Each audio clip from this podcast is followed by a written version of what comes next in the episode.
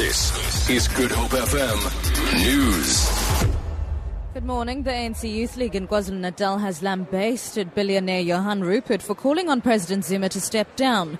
The league's provincial secretary Thanduxolo Sabelo says Rupert should leave the governance of South Africa to the ruling party.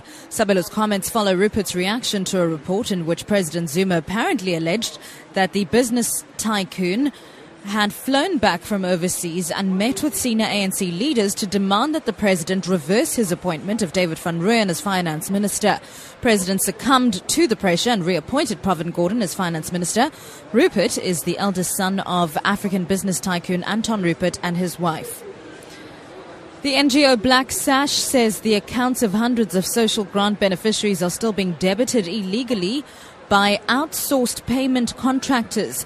Government is currently reviewing public comments regarding the implementation of the Social Assistance Act of 2004. 89 year old Lennox Bani from Nyanga on the Cape Flats says more than 300 Rand was deducted from his account over the past few months. I went to, to Nyanga base station and they said they can't help me. I have to go to Gugulethu SASSA. I went to them. They gave me a statement. They said they don't know about this thing. I must go to Lansdowne, to CPS in Lansdowne. They gave me a, a statement of it. I took the statement back to them. They said, no, they can't help me. I can go to Cape Town, SASSA head office. Black Sash spokesperson Colleen Ryan says sometimes unlawful deductions are made for multiple loans. We find that there's a disjuncture between the statistics that SASSA is giving us and what we're picking up on the ground through our monitoring. While SASSA, in some offices, they really do try to assist the people, they are unable to because they don't have access to the bank statements. American civil rights activist and former U.S. ambassador to the United Nations Andrew Young is expected to meet Archbishop Emeritus Desmond Tutu at St. George's Cathedral this morning. Young and Tutu are old colleagues. He will hand over a check to the Tutu Desk campaign, a non-profit initiative providing lap desks to children at under-resourced schools in Africa. The campaign aims to supply 20 million tutu desks to 20 million children by 2020.